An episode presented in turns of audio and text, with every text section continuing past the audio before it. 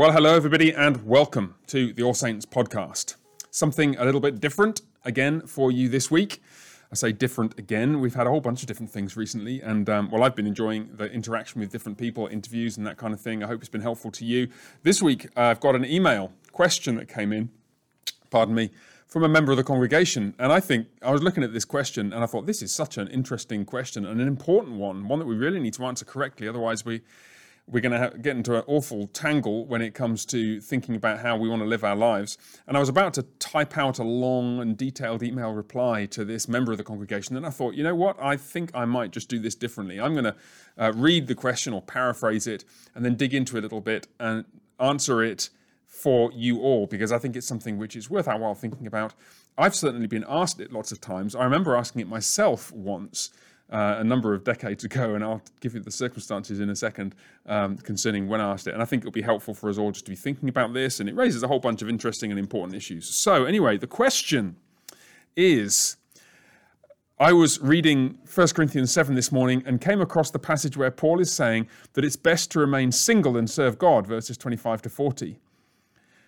And the question basically is, well, what on earth is that about? Um, I'll, I'll paraphrase through the uh, the question, the, the rest of the email. Uh, when reading verse 26, I thought Paul is referring to something like the distress of persecution that they were in at the particular time and perhaps the coming destruction of Jerusalem in 70 AD. So that would make sense why he encouraged singleness, because at that time, etc., particular circumstances, uh, why add more concern to your life if it can be avoided? But then the, the congregant said, I turned to Calvin and uh, Matthew Henry, both great commentators, John Calvin and Matthew Henry. I use their commentaries all the time. Uh, and they both say that this is advice for every age of the church, in their opinion, because it's always going to be difficult for Christians in this life and they should probably remain single. Confusion set in at this point, lol. Well, I can understand that. So, my question is what go, what's going on here? This is the, the question, roughly.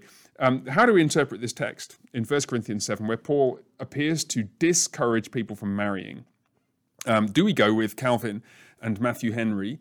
And kick into the long grass the uh, emphasis that we have been uh, placing here at All Saints on the value and significance of marriage and of ra- raising children. Uh, do we say no? That's something that actually it's a lot of aggravation and probably more aggravation than most of us can cope with. It's better for you to serve God by remaining single, or do we want to disagree uh, with trepidation with John Calvin and Matthew Henry, great uh, scholars and pastors of the past? And if so, why would we disagree with them on this passage? Well, let me give you my thoughts on this. The first is I'll tell you the circumstance in which I was really wrestling with this passage. It was, goodness, I'm going to try and get the date right now. It would have been early 1998, about a month or so, or, or, maybe just a week or two before I proposed to my now wife, Nicole. I went to the pastor in the church I was at at the time and said, um, uh, why is it such a good idea to get married? The pastor just preached a sermon on the goodness of marriage. Why is it such a good idea to get married, given that Paul says that he wishes, wishes more people weren't and that it's a bad idea to do so?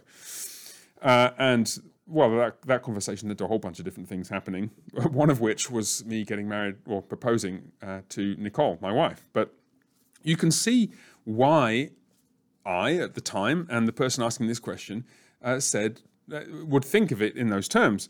Um, so Paul is writing uh, concerning a bunch of issues that the Corinthian church have raised, and he's they've raised a whole bunch of questions in chapter seven concerning sexual fidelity and propriety and marriage and so on. Um, uh, he hints at where he's going in verse 8 To the unmarried and the widows, I say that it is good for them to remain as I am. But if they cannot exercise self control, they should marry, for it's better to marry than to burn with passion. And then he goes on and picks up this in verse 25. And I'm going to read a longish section and then make some comments about it. Uh, the cut to the chase is I do think, uh, with respect to uh, the great John Calvin and the wonderful Matthew Henry, that they have misread this passage to the extent that this, um, I actually haven't checked the details of what they say, but it's very, very common for people to read the passage in the kind of way this, the, the questioner uh, who wrote this email uh, said they do. So I have no reason to uh, doubt that um, she, in this case, was a lady, um, has uh, read them rightly. Uh, I could dig up Matthew Henry, actually. He's over there, but I won't do. This will take more time than, than I have. Anyway, so verse 25 Concerning the betrothed, I have no command from the Lord, But I give my judgment as one who, by the Lord's mercy, is trustworthy. I think that in view of the present distress, it is good for the person to remain as he is. Are you bound to a wife? Don't seek to be free. Are you free from a wife? Don't seek a wife. But if you do marry, you've not sinned. And if a betrothed woman marries, she has not sinned. Yet those who marry will have, well, literally, worldly troubles, is the, that's not literal actually, that's the phrase in the ESV. Um, the, the Greek phrase is um, thlipsis, which means tribulation, and entersarche, uh, tribulation in the flesh or something of that kind, distress in the flesh. And I want to spare you that. This is what I mean, brothers.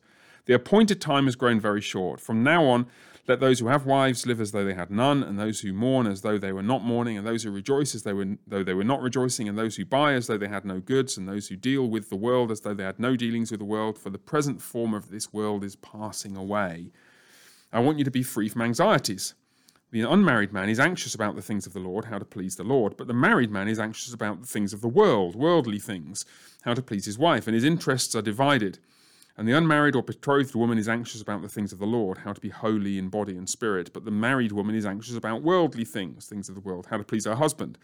I say this for your own benefit, not to lay any restraint upon you, but to promote good order and to secure your undivided devotion to the Lord.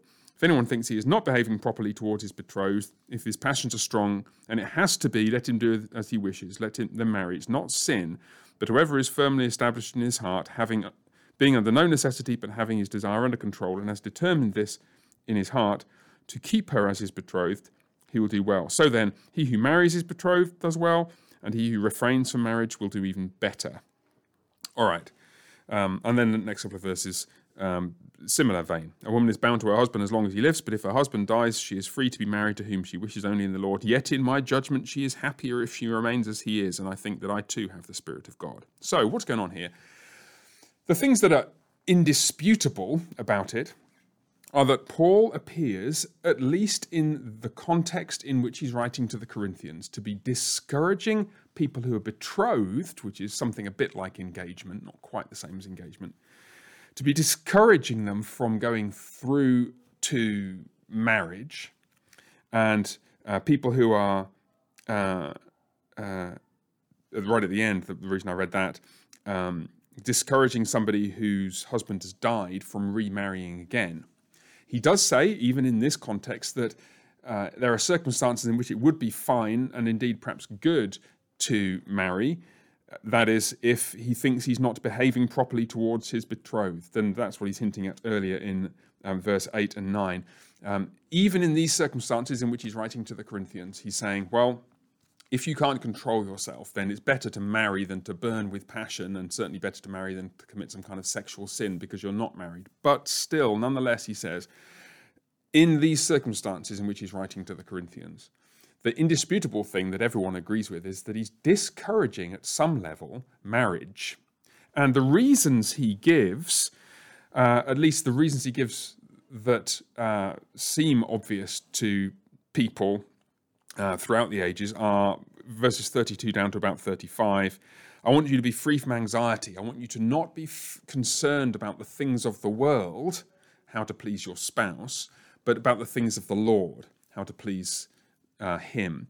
And so you can see what's happened over the history of the church. What's tended to happen is that the indisputable fact that Paul is writing here to the Corinthians in the first century has been generalized in all kinds of different ways to become some kind of general maxim for Christians at all times and in all places. So the logic runs something like this It's okay to get married. And if you can't control yourself sexually, if you're so attracted to somebody and you, that there's a risk that you might commit some kind of sexual immorality with them, then it's better for you to get married. But it would be better still, even better still, if you were not married. Remain single for the Lord, remain single for the gospel, remain single so you can devote yourself in an undivided way to Him and not be so worried about how to look after your wife or how to uh, look after your husband and so on and so forth, how to meet their needs and their concerns.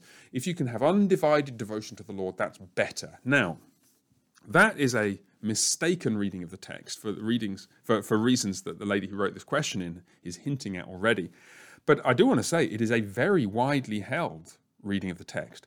in a whole variety of different traditions. I'll just give you a couple of examples. In some Roman Catholic traditions, the vocation of singleness is very highly prized, especially in monastic and priestly traditions, where some such vocations are actually restricted to people who are single. You're not allowed to be married in those circumstances. And so there's a kind of hierarchy of um, not, I wouldn't say spiritual worth, but the sense in which you're able to fulfill your vocation. It's, it's, the, it's just the case that you're unable to do certain vocations at all if you're married in those traditions. And even in some evangelical traditions, um, in some uh, churches, both uh, here in the States and elsewhere in the Western world, the vocation of singleness is prized because it is said that this text teaches that somebody who is single is able to devote themselves in a more undivided way to the Lord. And so I can tell you honestly, when I was a student at university, I had contemporaries who were encouraged by, in some cases, pastors to remain single so that they could devote themselves exclusively to uh, let's say, ministry among university students or to become a school teacher at a, a all-male boarding school and devote themselves to uh, ministering the gospel, uh, t- teaching about Christ to the students there and so on and so forth. Now, what do we make of this? The, the difficult thing with it is, of course, it is wonderfully true that people who are single do have all kinds of opportunities to serve Christ in ways that married people don't. the simple fact is, um, a single person does have fewer calls upon their time from their immediate family, most likely, because they don't have, let's say, a husband or a wife and children. So they may be able to devote themselves more to the service of others in the church or to the service of the poor or to ministry in the church or whatever it would be. And nothing that I want to say should be taken to denigrate that. The question is not, is it true that single people may have wonderful opportunities to serve Christ in part because of their singleness and because of the time that grants them? Absolutely, that's the case. And I want to encourage people who are single. And you don't know whether you'll get married in the future, of course. You, you may or you may not. But I want to encourage people, absolutely, if you are single, whatever age you are, to thank God for the opportunities that affords. Now, perhaps you'd really like to be married, and that would be wonderful too. Let me tell you that one of the very best things you can do to uh, make your marriage prospects, if I might use a, a shorthand term like that, greater, is to be such a faithful and godly and diligent, devoted servant of Christ and the church that, frankly, when the right guy or the right lady comes along, they're just, wow, blown away by this amazing woman or this amazing man that they're seeing serving Christ so diligently and, and thoughtfully. Nothing that I say should be taken as a any kind of criticism or sense of denigrating that calling. For the single people of the church at All Saints, I know a number of uh, single people, we all do, who do wholeheartedly serve Christ in all kinds of wonderful ways, including in some ways that married people can't because of the demands that aren't being placed on their time. So that is a a general, obvious principle that can be, if you like, uh, reflected on and and um, what would we say? It's it's a it's a helpful pointer for people who are single in any age to to think about their their calling at that particular stage of their life before they're married or if they're never going to be married throughout their lives. It's necessary to say all that because I don't want anything I'm about to say to be heard as a any kind of denigration of the life of singleness for those who um, are not married.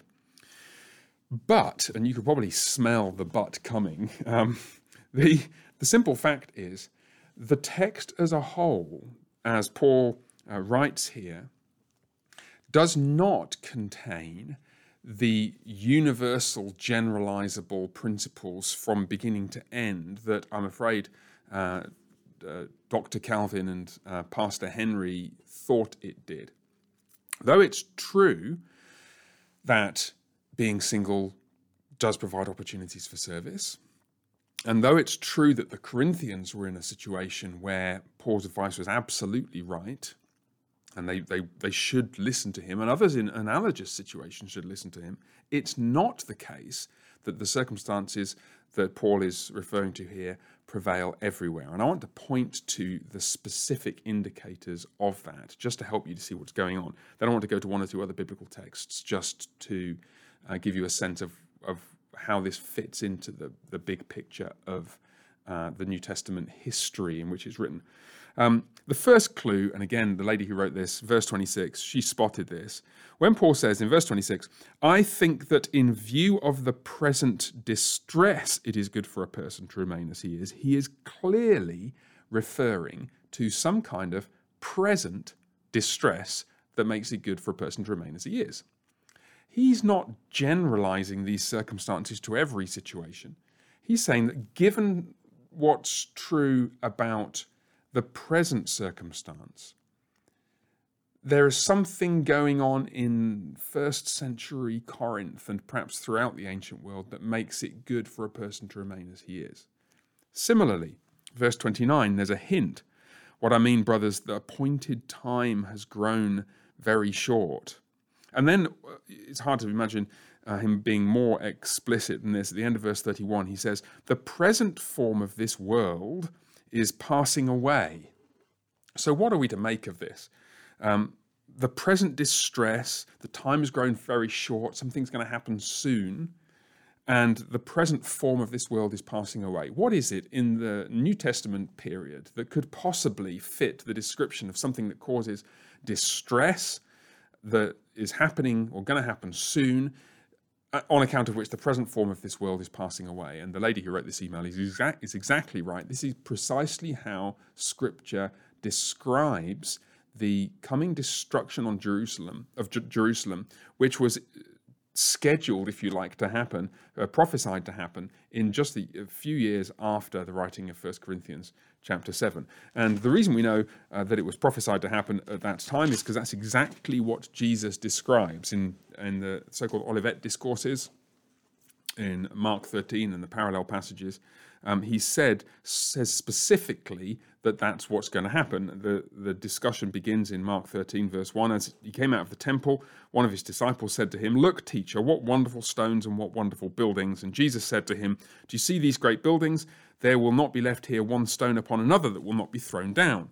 And then he goes and sat on the Mount of Olives opposite the temple. And his disciples come to him and say, So when will these things be? And what would be the sign that all these things are about to be accomplished? In other words, when's this going to happen? And Jesus then goes on to give a sequence of signs that indicate the building of tension up to his uh, supernatural and miraculous act of judgment against the apostate and rebellious and soon to be dead old covenant order of worship around the temple in Jerusalem and its um, surrounding precincts. Now, some of this is written in the prophetic language of visions of stars falling from heaven, which, as I mentioned at Forum at Church uh, recently, uh, is derived from Isaiah 13 and Daniel 7 and elsewhere. It's an image of rulers or kings falling from their thrones, which is a very apposite picture of what was what the Lord was doing to the temple authorities in His judgment on Jerusalem. But you notice, and this is very significant, um, when Jesus is describing what the disciples should do if they should live to see this day, he says something very interesting. Mark 13, verse 17. And alas for women who are pregnant and for those who are nursing infants in those days. Pray that it may not happen in winter, for in those days there will be such tribulation, quote, uh, remember the, the terminology in 1 Corinthians 7, as has not been from the beginning of the creation that God created until now and never will be. Now, just think about that for a second. Um, the destruction of Jerusalem was an event that was uh, horrendous in its character and uh, the effect on the local Jewish population. Many, many, many people were killed, were um, driven out of their homes, were made refugees. Um, it actually had all kinds of political knock on events across the whole ancient Greco Roman world in much the same way as contemporary conflicts and co- conflicts in more recent history. When if a conflict breaks out in one part of the world, then um, sometimes people who are from the nation that is perceived as having started the conflict but are living elsewhere may suffer all kinds of reprisals because people tend to think about identity as group identity. So, Jewish people living way outside Jerusalem may have found themselves victims of all kinds of violence and brutality at the hands of the Romans or the hands of others, and especially um, Christian Jews who were shunted very heftily to the bottom of the pile of the social pecking order in first century Judaism. Jews who had embraced the Messiah um, wouldn't would could easily expect to have been treated extremely badly, whether they lived in uh, Jerusalem or Judea or Samaria or even the ends of the earth as far away as Corinth. And so it's entirely plausible that what Paul would say in the years leading up to the destruction of the temple in Jerusalem. Well, look, um, remember what Jesus said. It will be terrible for women who are pregnant and for those who are nursing infants in those days. So if you're in, if you're engaged, if you're betrothed, look, now is really not a great time for you to be marrying and beginning a family because you wouldn't want your wife your new beloved wife to be pregnant, expecting your first baby, when the final judgment on Jerusalem falls, because Jesus said, Alas for women who are pregnant and for those who are nursing infants in those days. So, you know, if you can't control yourself, it's better to get married than to commit some kind of sexual sin. But nonetheless, it will be better still if you were able to wait for a few years. Wait for the torment and the, the judgment to pass over and try and work out a way of surviving through this and rebuild your lives in the aftermath and in the rubble, so to speak, of the, the Jewish nation as a new Christian community. And in that circumstance, we can encourage you to go back to married life and to marry your betrothed and so on. Now, a couple of final thoughts about this then. The first is that clearly, then, there is no abiding contradiction between Paul's teaching in 1 Corinthians 7 and the rest of the scriptures teaching about the goodness of marriage. Paul says nothing here that undermines the goodness of uh, the creation mandate to fill and subdue the earth, to be fruitful and multiply and to have children. And think of the Psalms. I mean, some of my favorite Psalms are uh, Psalms 127 and 128. Let me just remind you of the themes that are emphasized there. Uh, in verse in Psalm 127, unless the Lord builds the house, those who build it labor in vain. Unless the Lord watches over the city, the watchman stays awake in vain. And what's the house he's talking about? Well, obviously, he's talking about the house of the Lord, um, the house of God in Jerusalem, but then it's the household as well, as is evident from the development of the theme in verse 3. Behold, children are a heritage from the Lord, the fruit of the womb a reward.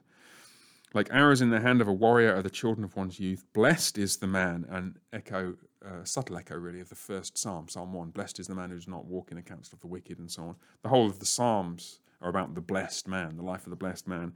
Um, here, the word man is a slightly different word. It's the word that's sometimes used of a heroic man. But blessed is the heroic man who fills his quiver with them. Be a wonderful blessing to be a husband or a wife and to have children, Psalm 127. And in Psalm 128, um, the wife who uh, bears children is described as a fruitful vine within your house, and your children like olive shoots around the, cha- the table. Thus shall the man be blessed who fears the Lord. The Lord bless you from Zion. So those two Psalms, 127, 128, both speak of the tremendous blessing of children. And Paul says nothing to denigrate that or to denigrate marriage in general in 1 Corinthians 7. That's the first thing. It's worth remembering that because you do hear Pastor Neil and me and others at All Saints emphasizing the value and the importance of Christian family life and the significance of it in God's plan for the future for a thousand generations of those who love Him. His promise to be gracious to a thousand generations, and our task is to live in such a way that we experience the grace of God and are able to pass on the fruit of what we've been blessed with to our children and our children's children, whether they're ours or whether they're other people's children within the family of the church that we're seeking to grow together. That's the first thing. Now, the second thing is Paul is speaking to a specific situation here. Specific situation brought about by persecution and horrendous circumstances that are out of the control of the Christians there who would like to get married, it appears, and experience the blessings of the creation mandate and Psalm 127, 128, and God's covenant promises, Genesis 17, and so on. But he's saying, mm, at this time, it might not be wise to if you're able to uh, abstain from sin whilst remaining single. Now, the question therefore arises is it conceivable that there may be any other circumstances in the history of the world in which similar advice might helpfully be given? And the answer is, of course, yes. Now, it's not the case that you'd want to say, well, anything that makes marriage or children a little bit inconvenient falls into this category. You know, it's just a little bit expensive getting married. We're going to wait 10 years and save up some money and then get married. It's not inconvenience that Paul has in mind, and certainly not in relation to child rearing. We live in an age where it's very possible for uh, men and women who are married to uh, have a normal relationship, sexual relationship, but to abstain from having children for years or decades or forever. And that's a very strange and abnormal thing and should be regarded as such in scriptural terms. Marriage is for child rearing. That's not to say that uh, use of contraceptives is sinful in some absolute sense, but nonetheless, we want to keep the, the close connection between marriage and children. So let's not go into make the mistake of uh, thinking, well, anything that looks like inconvenience is a warrant to either abstain from marriage or uh, abstain from having children. That's not a legitimate parallel, if you like, to 1 Corinthians 7. But something like a war zone or some other utter catastrophe, some calamitous social tearing of the social fabric, the like of which we've not experienced here in America for generations, would probably warrant a little bit of caution before proceeding with marriage. I, I think it's uh, it's very unlikely, actually, that uh, any of us, by God's grace, mercifully, will live through circumstances that might correspond. But it's conceivable to imagine a situation in which you might say to somebody, uh, "Well, if you're able to uh, control yourselves, then maybe it will be better for you to get through this experience first, this externally imposed oppression first before going ahead and getting married. It's possible. To be honest, I find it quite difficult to imagine those circumstances, but I do want to acknowledge the possibility of them. But more to the point, I think the particular circumstances that Paul does highlight here are so unique, really, to the first century that our default assumption ought to be back with the weight of the entire rest of Scripture's testimony about the goodness of marriage and the value of uh, child rearing and so on in God's plan for individual people and also for His church and for the whole world. So that's how I would take this text. I don't know whether that entirely answers the question of the very thoughtful lady who apparently in her personal Bible readings uh, routinely turns to John Calvin and Matthew Henry for advice. That's a great way to approach your personal Bible reading. And let me tell you, you will grow wonderfully in your faith if that's how you approach it. I do want to uh, tentatively but fairly firmly disagree with those two mighty men of God on this point. Um, but hopefully that has clarified questions that uh, others of you may have had. Uh, in, in relation to 1 Corinthians 7 and marriage and so on. Bottom line is, I want to encourage you if you're um, considering marriage or you're considering children, unless there's some extremely good reason not to go ahead, like you might not be old enough to get married or whatever, then I think that's a great thing to do. And to certainly to make yourself ready, do everything you can to be ready to be a great husband and a great wife and a great father and a great mother, so that if in God's providence uh, that opportunity should present itself, that is a wonderful and very important thing uh, to be doing, whether you're married and you need to be working on being a great husband and wife now, or contemplating the possibility in the future. That would be a great thing for you all to be thinking about, for all of us to be thinking about. Okay, I hope that's helpful. I think that'll do for me for now. The Lord bless you, and bye for now.